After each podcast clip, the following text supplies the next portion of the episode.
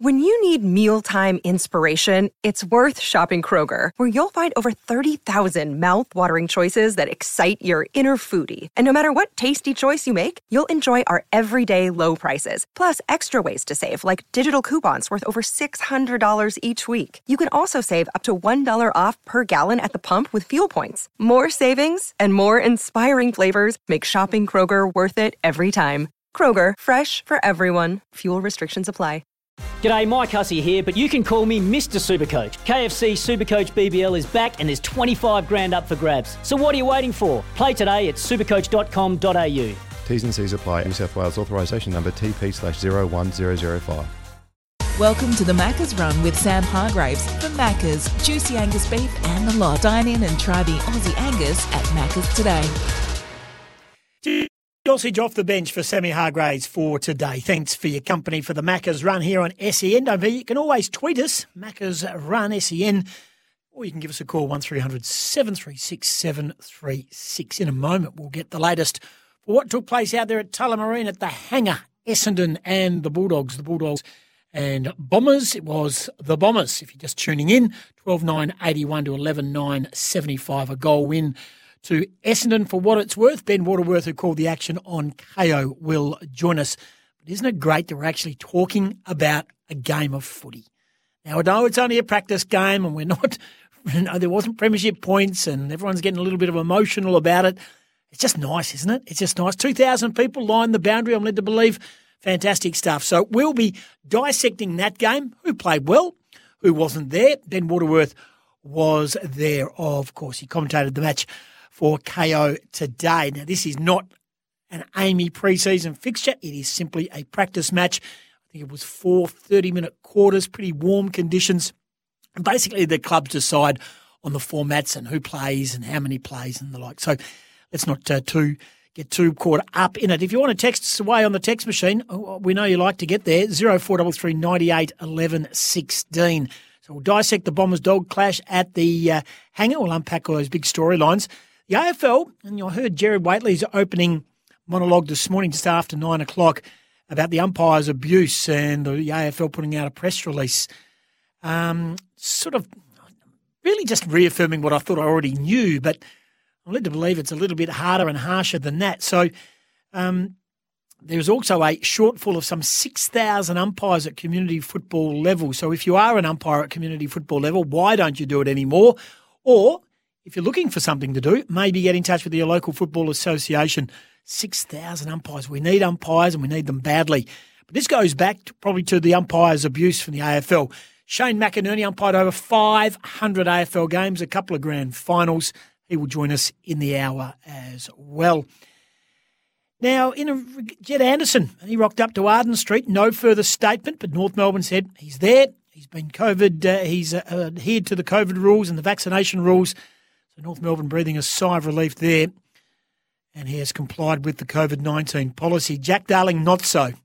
Not cited, not seen, hasn't messaged. Now, I think a lot of that is simply legal reasons on his behalf and that of the football club. There's a standoff at 20 paces. Now, the West Coast Eagles are trying to get to the bottom of where Jack Darling stands right now. Fact is, I can also tell you that the board meeting today categorically will not be making a decision in regards to Jack Darling. They're going to sit and they're going to wait to see what Jack and his camp decide to do. But clearly running out of options and running out of time. In fact, Ryan Daniels from Seven News has been across this story. He spoke to Dwayne earlier today and gave us an update in regards to what the Eagles' options are. It is getting quite tense, as I said. Now, the options that they have, they can terminate his contract completely. It's a 4-year deal worth up to $3 million for Jack. If they do that, he could also be deregistered from the AFL. Now, that's the extreme end of things. There's also a possibility that they could place him on the inactive list, which would mean he's out for the year, and they could replace him with, say, a waffle player. They've got a few training with them right now. Or they could elect to do nothing and hope that he changes his mind. But if you're reading the tea leaves over here, as I am, there's a very little chance of that happening. That's Ryan Daniels from Seven, but I can assure you the board won't be making the call, so it might come back to the football department and also the CEO. It'll be then ticked off by the board. But so, look, a bit to play out in regards to Jack Darling. What are your thoughts on that? If you're a North Melbourne fan, is there any relief for you today? Are you feeling... do you feel like there's another little box ticked in regards to your preparation? 1300 736 736 or 0433 98 11 16. The Tempur-Tex machine, a mattress like no other. I'm interested if you watched KO today and you're an Essendon fan or a Bulldogs fan, what you thought of the game, what you thought of some of the players, and what do you take out of the game itself. Staying in a moment, we will hear more from Caroline Wilson. She said, by a million miles, one football club has had the worst off-season ever on her Don't Shoot the Messenger podcast. We'll hear from Caroline Wilson a little later. But as I said, Essendon 12-9-81 beat the Bulldogs 11-9-75 out there at the Hangar today. Ben Waterworth did a great job commentating. Of course, he's from Fox Footy. He called the practice match for KO, and he's been kind enough to join us on a pretty busy afternoon. Ben, appreciate your time, mate. 6-point win to the Bombers. What do we make of the scoreline? Good evening, Tim. It was it's a practice game. You sort of looked at it in the last quarter, and Jason Johannesson had an opportunity to reduce the margin from 12 points to 6 points with 2 minutes to go, and runs back to his mark to try and level up the score. So the natural competitive juice of the players are always there, even if we're 3 weeks out from round one, but. I wouldn't read a whole lot into the scoreboard in terms of, a lot of players played 2 or 3 quarters today. Adam Treloar was arguably best on ground at 3-quarter time and didn't play the last quarter. Marcus Montempelli only played a half.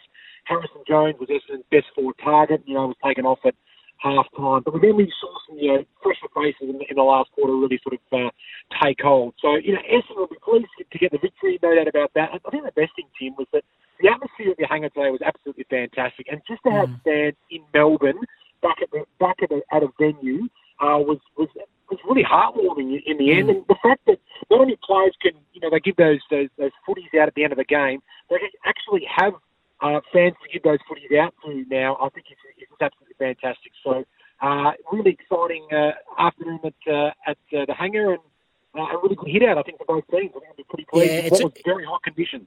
Yeah, it's a good point you make. It really is just a feel-good moment, and it's the start, and a very small step in the return of numbers to games, and we are looking forward to 100% capacity throughout the year, and let's hope fans who have been starved of real footy in Melbourne get a chance to express themselves.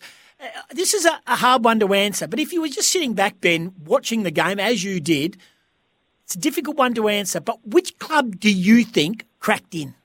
Which club do you genuinely think probably felt that they were going to get more out of this game? Well, probably the Bombers. And one thing that Bolly makes me think that, and I was calling with Brendan Goddard today, and Brendan was, Brendan sort of is a straight shooter and calls it how he sees it, but he was actually quite disappointed in the first half with how the Bombers were defending, and there's a couple of times the Dogs were able to go coast to coast a bit too easily, which was a hindrance that the Bombers had right throughout last year. It was a weakness in their game plan. But what you can actually notice in the early minutes after halftime, the first few minutes of the third quarter back, the Bombers really looked switched on, and they were able to lock the ball inside their own forward half and really squeeze those Bulldogs defenders. And it just sort of made me think, I think the Bombers are on here. So for me, I think they may have got a little bit more out of it than the Bulldogs. The Bulldogs probably got a few more players to come back. It has to be said from injury. The Bombers are probably a little closer to full strength than what the Bulldogs were. Nonetheless, I think the Bulldogs would still be pleased with what they were able to get out of it and some of the players that they were able to give a bit of a run to.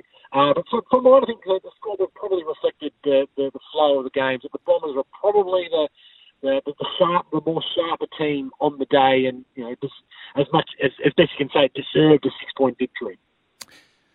Macca's run, Tim Gossage in the chair, Ben Waterworth, Fox Footy, who called the game on KO. Just a couple of names there. Aaron Francis went down early and didn't return. Do we know what the injury was, and is there any vibe, any vibes coming out of the Bombers camp? Luckily, he was able to get back on the park, so he went up for a marking contest in the first quarter and didn't land pretty awkwardly on his right leg, and we all know sort of Aaron Francis' injury issues and history that he's had over recent times. So, particularly in pre-season, it's really heart and mouth stuff. But so he spent most of the first quarter off the ground, but luckily re-emerged in the second quarter, and actually in the second half, actually sort of got back to, him flying for the ball in sort of the only way Aaron Francis does. So luckily he was okay. Besides that, Jim, I don't think there were any injuries from what we saw. That's the biggest thing at this time of the year, is that clubs get through unscathed, and both clubs seem to get through unscathed and naturally just rested a few players, for a quarter or two here and there. So thankfully, it looks like a clean bill of health at this stage. That's good news. Sorry, he did get back on the ground. Now, just in regards to the Western Bulldogs, and you talked on Treloar, you talked on Bontempelli, I'm intrigued by how Arthur Jones went, a young man I've had a little bit to do with. And the other two names that keep popping up amongst Bulldog supporters on our Tempur-Tex machine as we speak right now, Jamari Ugle-Hagan and Shaki. Did they play, and where did they play, and how did they play? Yeah, so Arthur Jones, the boy from Mount Barker, Tim, in WA, he's only 18 years of age. He played in the second half today, and that's some really nice moves. I think I covered a little bit of the draft last year, and I think you've seen just what one pre-season at an AFL club can do to a player's footy now, and just obviously general size and physique. But he looked really accomplished, I think, out there. Probably not accomplished where he stopped in this Bulldogs team in round one. But, some really good signs, I think, for the Bulldogs. They picked him up with pick 43 in last year's draft. Jamari Ugle-Hagan certainly didn't have his busiest day. He probably only really had one decent set shot for goal, and he unfortunately sort of hit the belly of the ball when he's going for a snap late in the last quarter. Just didn't really click for Jamara today, playing from their cross half forward. Josh Shaki, interestingly, played in defence. So we saw him kind of switched around a little bit last year. When he came back into the side late in the year, he played in defence, and then during the final series he played as a forward, sometimes even as a defensive forward. He actually played as a key defender today and looked pretty accomplished, I think, back there. So, with Aaron Norton and the rotating ruck sort of working quite well, that rotation, maybe Josh Shaki might play a little bit more in defence. Having said that, though, Alex Keath wasn't there today. He was missing due to a back injury. He's likely to play in the Marsh series next week, so just a minor niggle for Alex Keath. So when Keath comes back, what that means for Josh Shaki, I'm not terribly sure, but he looked pretty good in defence, has to be said, today. And style changes? Any style changes to game plans and styles, do you think, albeit a very small taste? One thing that Brendan Goddard did point out, and you know what we like in the AFL industry with a bit of copycat stuff, so he was really noticing Essendon trying to play the Jake Lever-style goalkeeper in defence. So we all know Melbourne's game plan was picked apart last year, and would have been picked apart over the summer by 17 other AFL clubs. And they like to use predominantly Jake Lever and at times Stephen May and Harry Petty as that last man in defence. No matter how high up the ground or how far away the play might be from Melbourne's defensive goal square, there was always someone sort of deep in defence, almost playing that goalkeeper-like position. Essendon tried that today, and I think did it pretty well. So I think James Stewart in particular was a real standout for mine today. Took a lot of intercept marks. James Laverde also had times playing that position. And then we saw Jordan Ridley, who's been a revelation for the Bombers over the past couple of seasons, really owned sort of that position down back and took some really good intercept marks in that the second half of the season. So just one to keep an eye out for. They're a really progressive coaching group, the Bombers, with Ben Ratton, but also Blake Carousella and Daniel G in Syracuse are two very highly rated assistant coaches. Mm. I reckon they've gone to work defensively during the off-season, so that's one thing to keep an eye on, not only for the Bombers, but also for every club throughout the season to see if there's any sort of Jake Lever-style moves where they try and keep a player deep as possible. Very true. Now, and we just touched on a couple of the names to look out for from the Bulldogs. On the Essendon side, Wanganeen and Martin. Oh. Yes.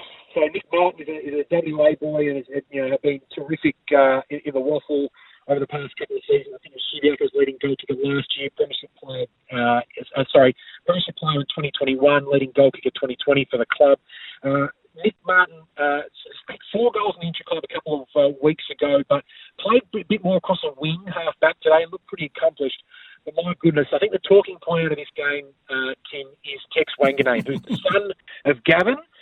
Tex could have been nominated as a father-son by either Essendon or Port Adelaide last year ahead of the draft, but didn't get a nomination from either club. He had a particular stress fracture injury for most of 2021. He actually only played one competitive game at all last year.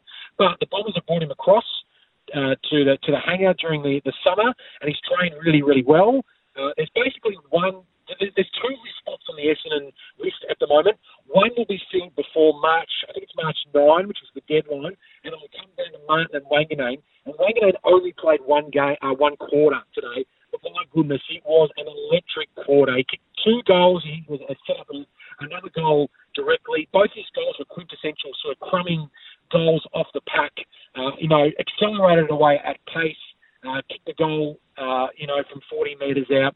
And I just, as I was walking back to my car, Tim, Gavin Wanganeen was walking past with a couple of family members and a couple of Essendon supporters shouted out to Gavin saying, "He was pretty good today, Gavin." And he goes, "My boy, he was."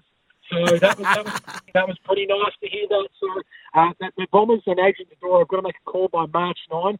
I think on today's performance, it's almost for mine a no-brainer that Tex Wanganeen gets that final spot in that pre-season supplemental selection period. Good stuff. Hey, Ben, appreciate your time, mate. Thanks. I know you've had a very busy day. So the news is Essendon and the Bulldogs. It was a goal win to Essendon today at the Hangar. Crowd was back. Lots to like for both teams.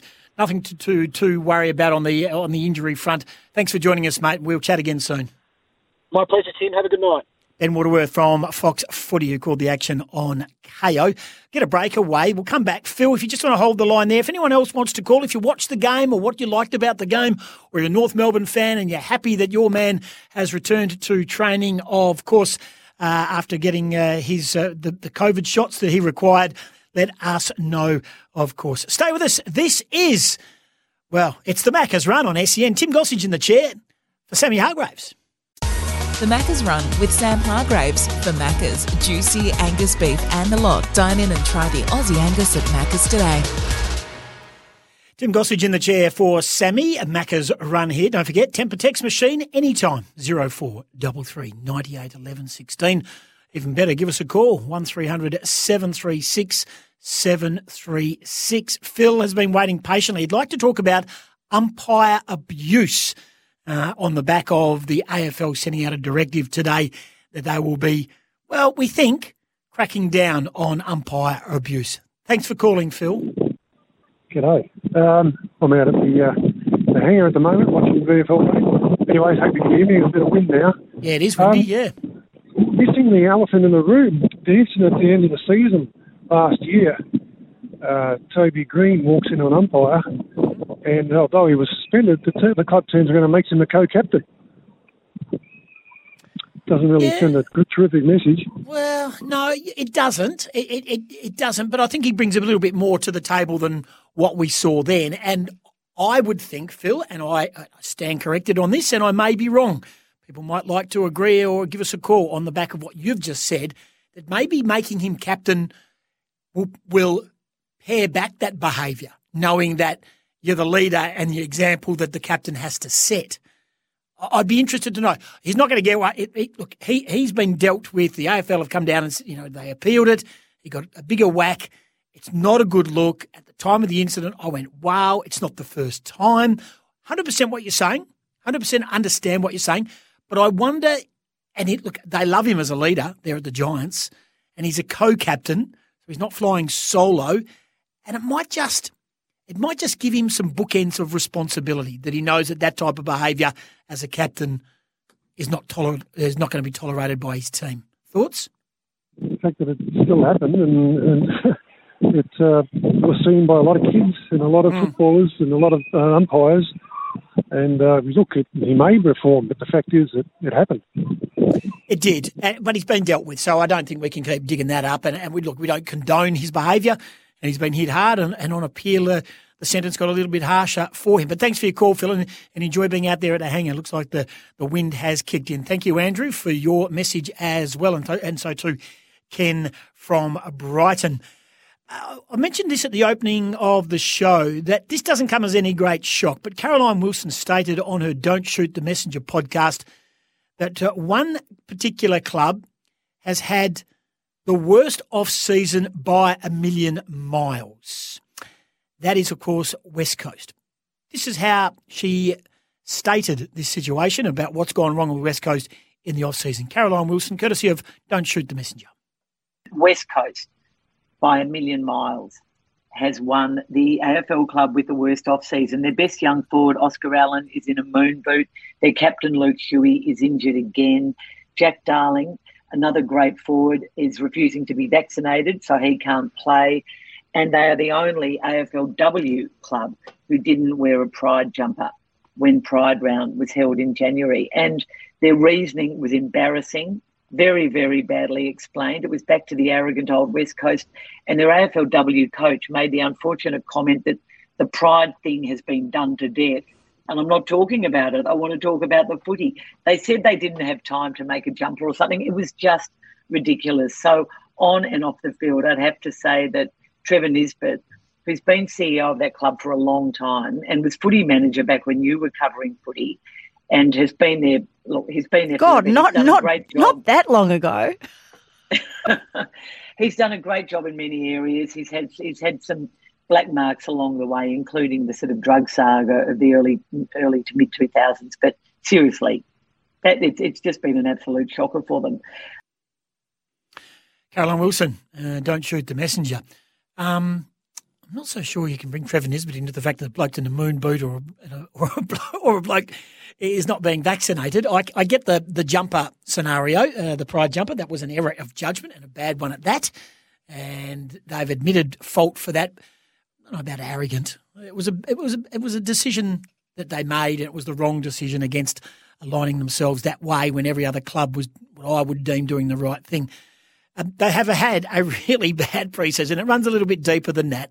I mean, even the fact is, that Liam Ryan had a day off after some social media abuse to his kids, and rightfully so. Also, Greg Clark, who was picked up in the draft and was having an excellent mid-season, really good player. He's done a shoulder. He won't be there for a while. Luke Shuey can't get to the start line. But I think every other club has had their moments too. But again, if you are saying which club has had probably the worst of the pre-seasons, it's probably them. But I'm not so sure you can pin that on anyone, CEO in particular. But yes, he has been around for some time. In a moment, we're going to get a breakaway. We're going to speak with Shane McInerney. And before we do speak to Shane, I want to play out of the break. You're going to hear Patrick Dangerfield, of course, Players President of the Players Association. He was on Gerard Whateley last year when they talked about abuse and umpire abuse and emotion and backchatting. Gerard played it this morning, and if you take your mind back to then to the now, of which the AFL have put out a directive that they're going to crack down on umpire abuse and demonstrative behaviour. See if you can feel some holes in the Patrick Dangerfield argument back in September, and whether he has or should be changing or would be singing from a different hymn book if he was interviewed about it now, and see how different it would be. A break, we'll come back, we'll hear from Patrick Dangerfield, and then we'll speak to 500 gamer of AFL umpiring Shane McInerney on umpire abuse and whether they're on the right track and what's it like to be out there when a player's blowing a foofer valve. This is SEN and the Macca's Run.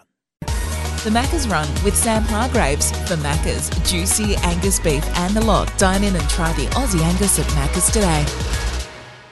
As a player group, could you not reach a point where abuse of umpires stopped? That you actually put it in your heads before the heat of battle takes hold that what you can't do is take your mouthguard out and swear at the umpire when it doesn't go your way, regardless of whether you think you are hard done by or not. Like, it does strike me as a collective, if you had the will to do that, it actually is possible. Well, I think it's possible, but I also think it's very challenging. Everyone has different emotional responses to decisions that don't go their way, and very, very rational teammates of mine and as players that I know off the field can sometimes be irrational on it. That's what we love about the game, the emotion that it invokes. But at the same time, we're all human as well. Toby's human, and there's been players, before him that sometimes you cross the line, and absolutely we'd prefer not to, and we encourage our players not to. But it's tough at the same time. Is that a viable excuse? You could argue it is, you could argue it isn't. Do we have to improve it? Absolutely, we have to improve it. Why? Because we want to encourage more people to take up umpiring at the lower levels, to know that it's a respected job within the community at community level and a respected job at the elite level. So it would only stop, Paddy, if somebody took the stance to make it stop. So who could lead that? Well, it's plays, Jared, but it's easy for us to stay on the stands. It's harder to do once you step foot on the field. It's not going to happen overnight. We all have to keep each other and try to continue to keep each other accountable. But it's an emotional game. The same reason why you love watching the passion that the players show is the same reason why at different stages players will talk back to umpires. So you can't have it both ways. Yes, we need to improve it as players, but still human, still emotional, and sometimes it spills over the edge. Patrick Dangerfield talking to Gerard Wadley last September about umpire abuse and almost, for the want of a better line, making excuses for players being in the heat of battle. Yeah, we see so many other sports, and we'll go back to the obvious one, rugby union, where it is the captain only. The captain stands, he gets a message from the referee, he delivers the message back, and then they call out whoever's done the wrong thing and they send them off, give them a yellow card, whatever they may do. One man who's been in the heat of battle more than 500 times, a couple of AFL grand finals, retired umpire Shane McInerney has been kind enough to take our call to talk about umpire abuse and a crackdown that the AFL has done with the release today in regards to the rules and regulations, and also to identify there is a shortfall on the back of what Patrick Dangerfield said back in September of some 6,000 umpires at community football level. Macca, appreciate your time. Thanks for joining us. Good on you, Tim. Thanks very much for having us on.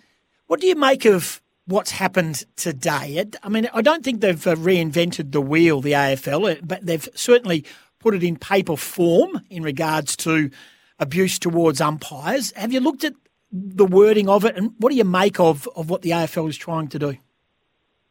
Well, look, I think, you know, the last couple of seasons have been very fragmented for a lot of competitions. Obviously, the AFL's had its challenges to get a season away, but at those other suburban local levels, they probably haven't had seasons that they've been able to play. So I think it serves as a really timely reminder and perhaps serves as a bit of a reset, a recalibration, if you like, in that area of respect. Players that... I mean, how serious does it get? We see players angry and they look down or they sort of murmur under their breath. You've been there. You've done that. How volatile is it with some players and what's being said? Well, look, it's fair to say the game's come a long way, which is to everyone's benefit, Tim. I mean, prior to microphones being on umpires, which is probably going back, 25-odd years, it was a war of words out there. You know, players wanted to test you to see whether you're up to umpiring that game. And it was a distraction. I'm not sure if anyone actually enjoyed themselves that much. So where we've come now, I think is we're in a great place. I think the one thing about perhaps the statement that the AFL came out with, I think it's perhaps more of a statement about, the presentation spectacle of the game. As professionals, this game is blessed with enough highlights that it doesn't actually probably need that theatre that you alluded to earlier, that some other games need to make it exciting. Mm. Abuse is... How many times did you, in over 500 games, report a player for abuse?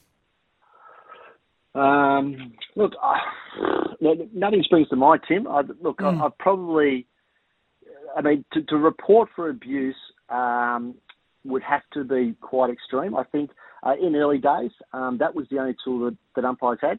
I know I missed one very early in my career, Chris Johnson, when he was with Fitzroy at the time. So let's go back how early in my career it was. Running at me, pointing at me.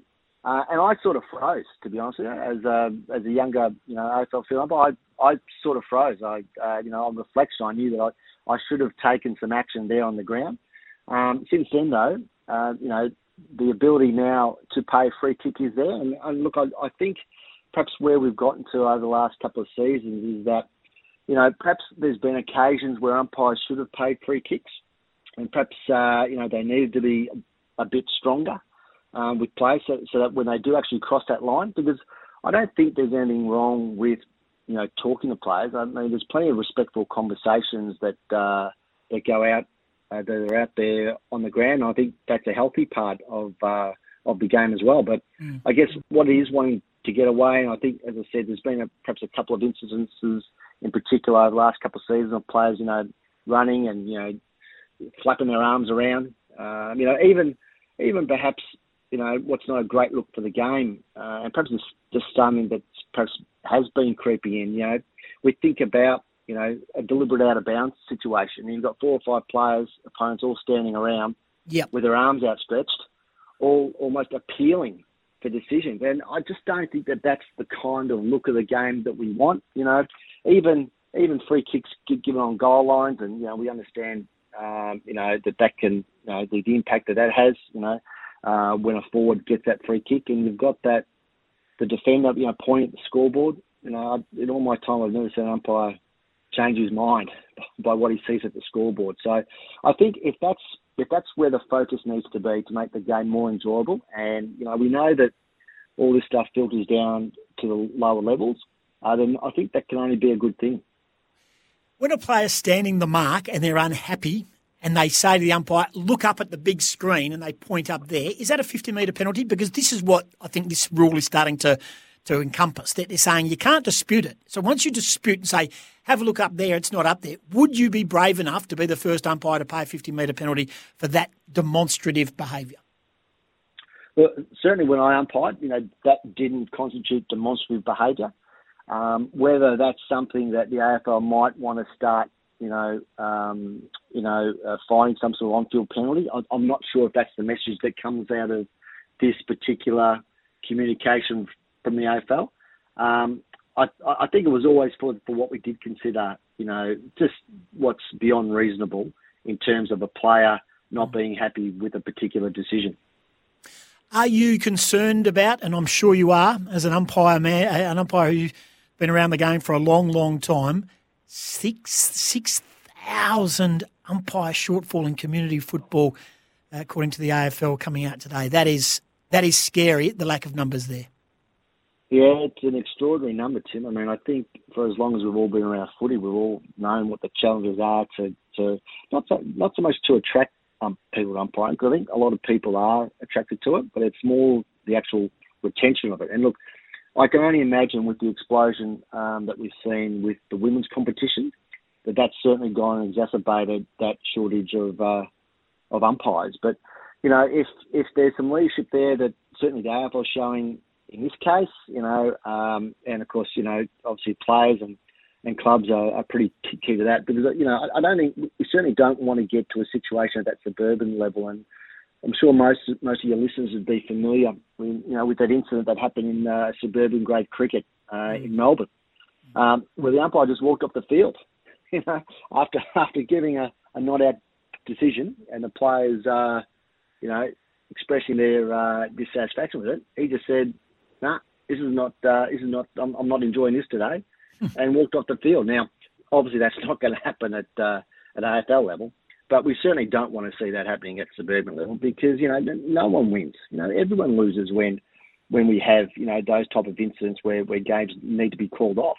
It's not just the players that miss out on the game, but it's the fans and the spectators and supporters that lose as well. So I think this can only be a real positive step, and hopefully it's something that, as I said, does serve as a bit of a reset, perhaps a bit of a recalibration for what, respect does look like on a footy field these days.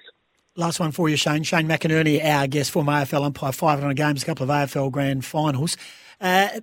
Just in regards to people being an umpire, why should they? Why would someone want to be an umpire, do you think, at any level?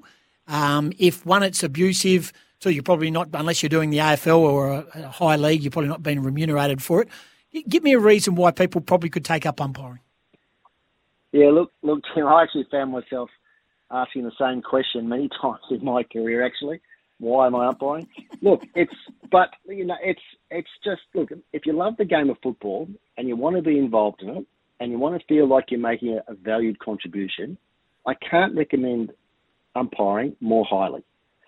If you're a past player or you're just someone who's passionate about the game, you want to get together with, you know, like-minded people that love their footy as well. Obviously, you know, there's that those fitness aspects, and certainly, you know, to get to the AFL level where you can turn it into pretty much a professional career these days, you know, it's just a fantastic thing to be involved in. You know, there's great people in football.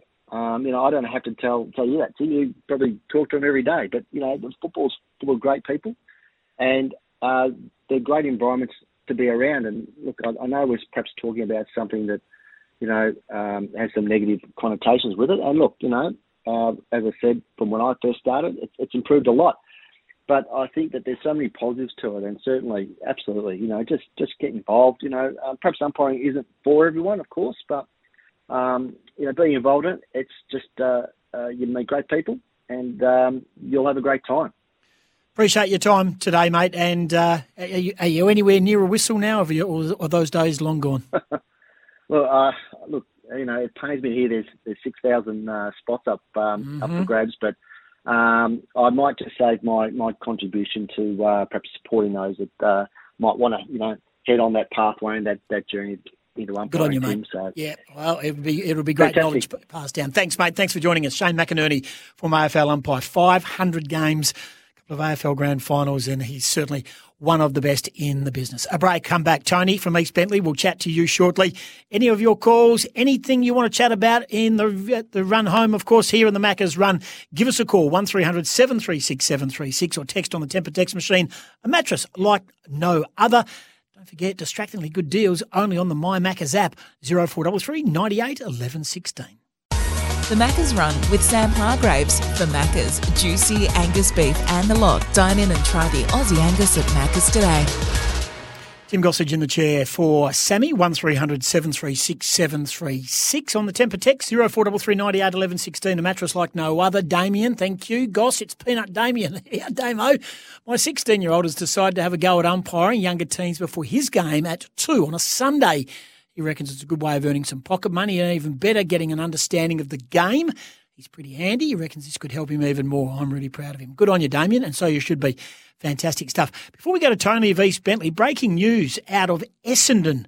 We spoke to Ben Waterworth after the opening scratch match today out there at the Hangar, 12-9 to 11-9. The Essendon Football Club have announced they have signed Tex Wanganeen and Nick Martin as rookies after today's practice match. So Tex Wanganeen only played a quarter, son of Gavin, and Nick Martin, who kicked 4 in a practice match and in intra last week, a Subiaco footballer from WA, and both have been put on as rookies. So there's some breaking news. So just in, courtesy of Cal Toomey on social media. Good on you, Cal. Tony, East Bentley, thanks for your patience. That's all right, Tim. During your 6 o'clock news bulletin, there was a Hawthorn assistant coach had a report on and preview of their practice match coming up in a couple of days. He kept talking about 6 quarters. When I went to school, it was 4 divided by 4, and I nearly drove off the road. What is 6 quarters? Can you please explain? I know you don't know. I don't need to explain. Some people don't quite get that, but yes, I get your point. Six terms, or 6 sessions. Whatever you want to call it. That is very funny, Tony. Thank you. Yes, I don't know who that assistant coach was, but I'm sure he'll be fined by the boys when he sat down there's no such thing as 6 quarters. Tony from East Bentley.